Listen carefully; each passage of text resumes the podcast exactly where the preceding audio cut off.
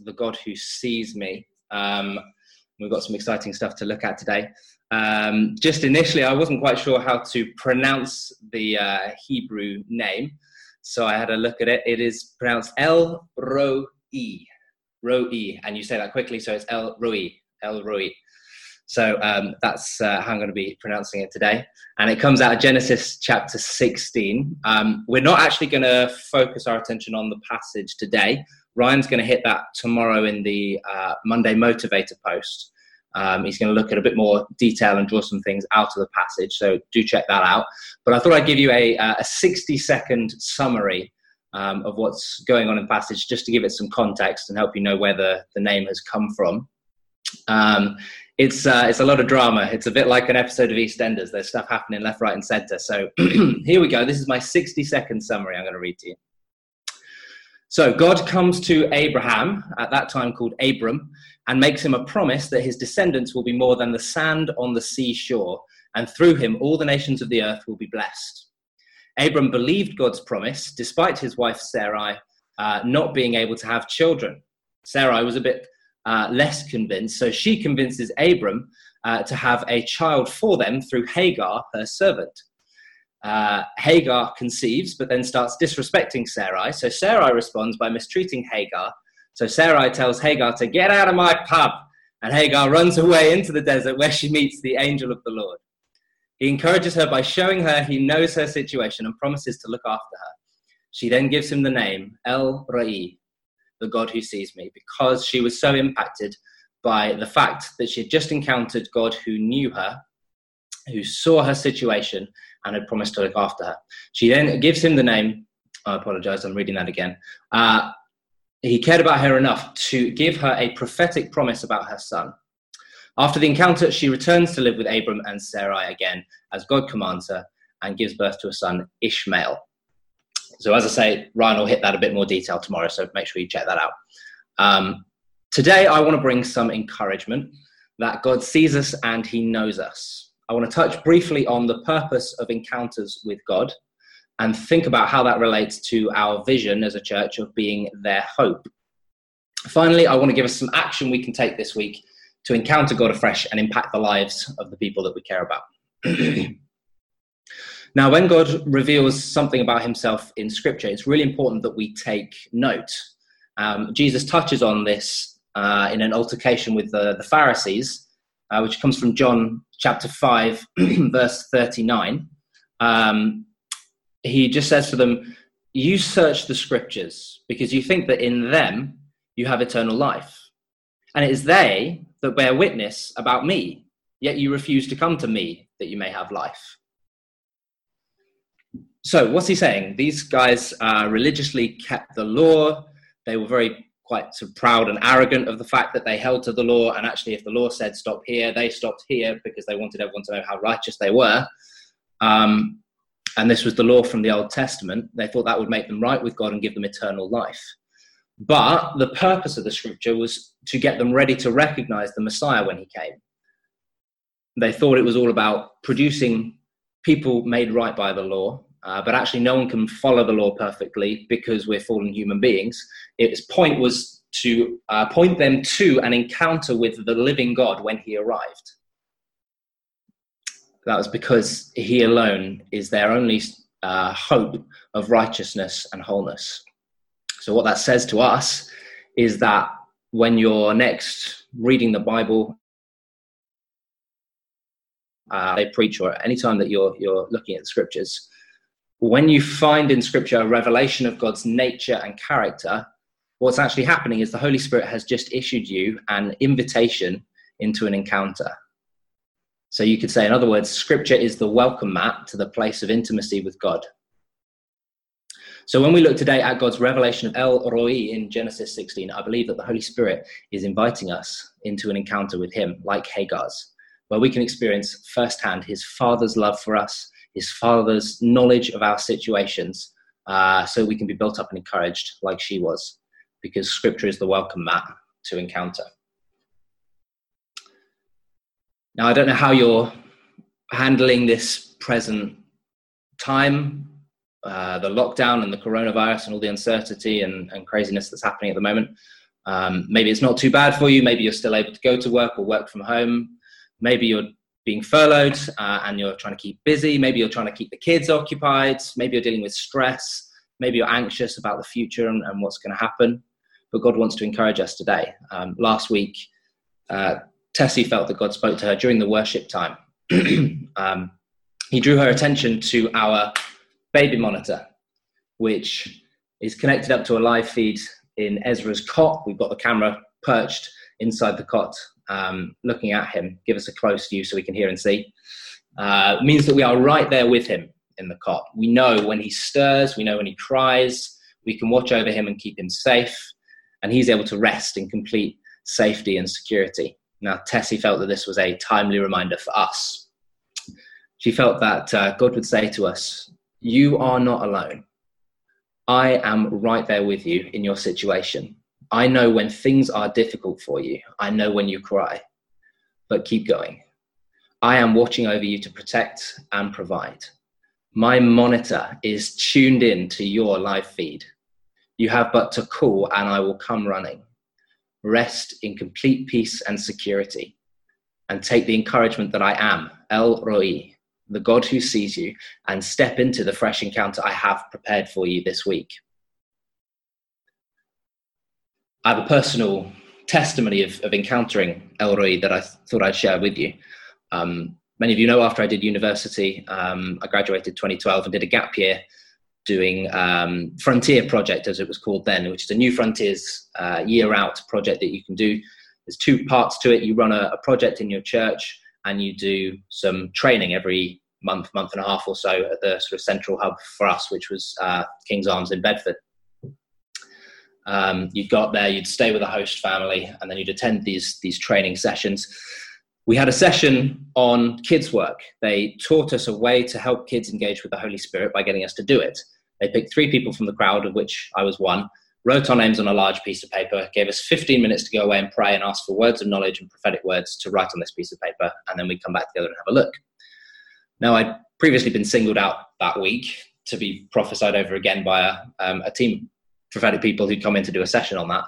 Um, and they give me some really encouraging, really impactful words about what God wanted to do with my life, some big picture sort of stuff, which really connected very, very personally with things that, that they wouldn't have known about me um, otherwise. So I was kind of anticipating more of the same. I was looking forward to big picture stuff. Um, and when we came back together, I cast my eye over what was written. There was some big, big picture stuff in there, which was really encouraging. But my eyes actually were caught by one word that had been written on there. Um, and they'd written it with a, a, question mark and an exclamation mark after it, as if to kind of say, uh, not sure if this is God, but this is what I've got. So here it is. And that let me tell you that one word had such a profound impact upon me um, let me give it some context so that morning i'd woken up i'd uh, opened my host's breakfast cupboard and thought mm, i think i'll try something new and i picked out the weetabix and i decided to try it for the first time. And somebody had written the word weetabix on this piece of paper with the question mark and the exclamation mark after it. It was simple but as i say the impact was huge. Someone had taken the courage to share with me, and I went away profoundly impacted that God not only knew me, uh, but he, he saw me, he saw the intimate, uh, small details of my life. Um, he knew my, if he, if he saw those and needed those, uh, knew those needs, then he knew about the big stuff uh, my hopes, dreams, fears, challenges, and he was powerful enough to provide real, tangible help to me. So I want to ask you today where do you need encouragement? And where do you need to know the tangible reality that God sees you? Now we know that God eagerly desires encounters with us, but we also know that his heart burns for those who don't yet know him. When Jesus ascended into heaven, he promised the Holy Spirit to his disciples to lead them and help them on their mission. And when he arrives, there's this big explosion of the power and the presence of God, and a movement begins. And it has continued down the ages through to today. And it has reached, the torch has been passed to KCC. We too are part of that movement, which is why uh, Tessie and I have started using this phrase, missional movement. we're a group of people with a mission and we're on the move. We're making progress, we're, we're growing, and we're, we're taking ground. We are God's representatives. We represent him to the world. Now, you could also say that we represent him to the world. So we have stepped into encounters with him. We, he is presented to us. We then represent him to the world in the way that he has encountered us. In other words, if scripture is the welcome mat to encounter, then encounter is the launch pad for witness. The Great Commission uh, that Jesus gave to his disciples, one of the things he said to them was, Teach them every, uh, to obey everything that I taught you. In other words, out of their uh, time spent with Jesus came their ability to carry out their mission. He also told them, When you receive the Holy Spirit, you've got to wait until he comes before you go. When he comes, then go. So, again, out of encounter, uh, encounter prepared them for witness. So, for us, when we enter into an encounter of God's nature, it's always so that we can be encouraged by it and built up and made whole. But as that encounter makes us whole, we're then able to witness to that facet of the nature of God to those who don't know Him. Now, there is a world out there right now that is crying out for love, for peace, for joy, for goodness, and for justice. And we have each had encounters with the God who has put everything they need into Jesus so that he has positioned us to stand up and speak about that goodness, that love, that peace, uh, however we can, because encounter is the launch pad for witness. So I'm coming into land now. Um, I think that the spiritual gifts are a supernatural way that we can represent God. How do we represent El Roi, the God who sees me, I think it's through the word of knowledge primarily. Uh, that is a supernatural speaking of God into your heart, something you couldn't otherwise know, to share with somebody to encourage them. Um, I probably the I think probably the most recent time I shared a word of knowledge. I haven't done it very often. I was with a work colleague I've been praying for. Um, she she's South African. Um, her and her um, husband live here with their their son. I felt like she'd been worrying that um, worrying about her son's provision and safety. So I, after about maybe half an hour of trying to pluck up the courage one day in, in the office, um, it was just us sitting there, and I shared it with her and um, felt, shared what I, I felt God was saying. And her eyes began to well up as I was talking, and she was really struck by it. And it turned out that she had been worrying if something happened to her and her husband because they didn't have any family and, and not many friends in the country, they were worried about what would happen to their son's provision um, and leaving him alone. So I was able to share um, this word of knowledge with my work colleague, and it had um, a real profound impact on her to know that God saw her situation.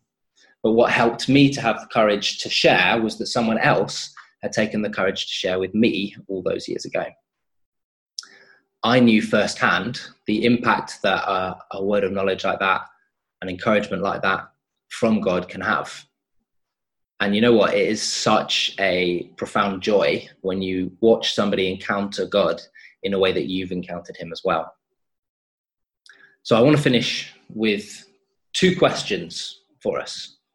So this week, what welcome mats are being laid out by God for you?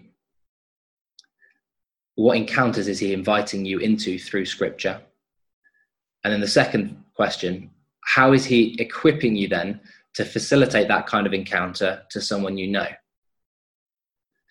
And I'd love us to, to do two things this week.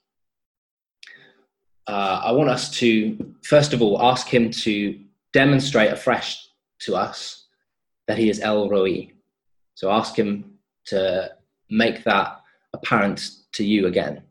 The second thing I want us to ask him to do is I want us to be brave and I want us to ask him for a word of knowledge to share with somebody. Now, if you feel full of faith and courage, then that can be somebody uh, outside of the church who doesn't yet know him.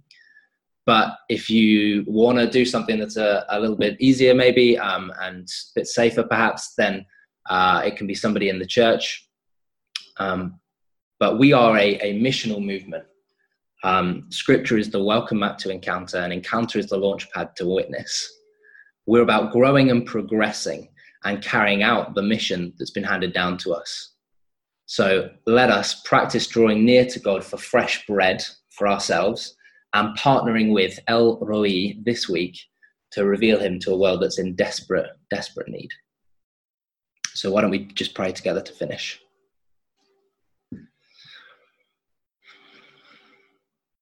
Father, I thank you that you have bread prepared for us in Scripture. Thank you that you are the God who sees us, but you're not just the God who sits and watches. You are the God who encourages, the God who is waiting uh, and ready to come to our aid when we call out. You are active, you are uh, imminent, and you love us so completely. Thank you that you know all of our situations. You know uh, the difficulties that come along with it. You know the stresses, the anxieties. I pray for a release of courage, a release of uh, peace and joy. I pray, Father, that you would make yourself known afresh to us as El Roi, the God who sees us. I pray for encounters for, for us, Father, this week in Scripture, uh, that you would welcome us into encounter. And I pray, Lord, that you would then help us to partner with you to make you known in that facet to somebody else. I pray, Lord, for just a release of encouragement. I pray that if we've got the courage, Lord, that uh, people who don't know you yet might encounter, uh, encounter this week El Roi, the God who sees me. And I thank you, Lord, for your, your goodness and your mercy to us. And in this series, Lord, continue to highlight to us the welcome mats that you are laying out as we delve into scripture. And we just bless you, Lord Jesus. In your name we pray. Amen. Amen.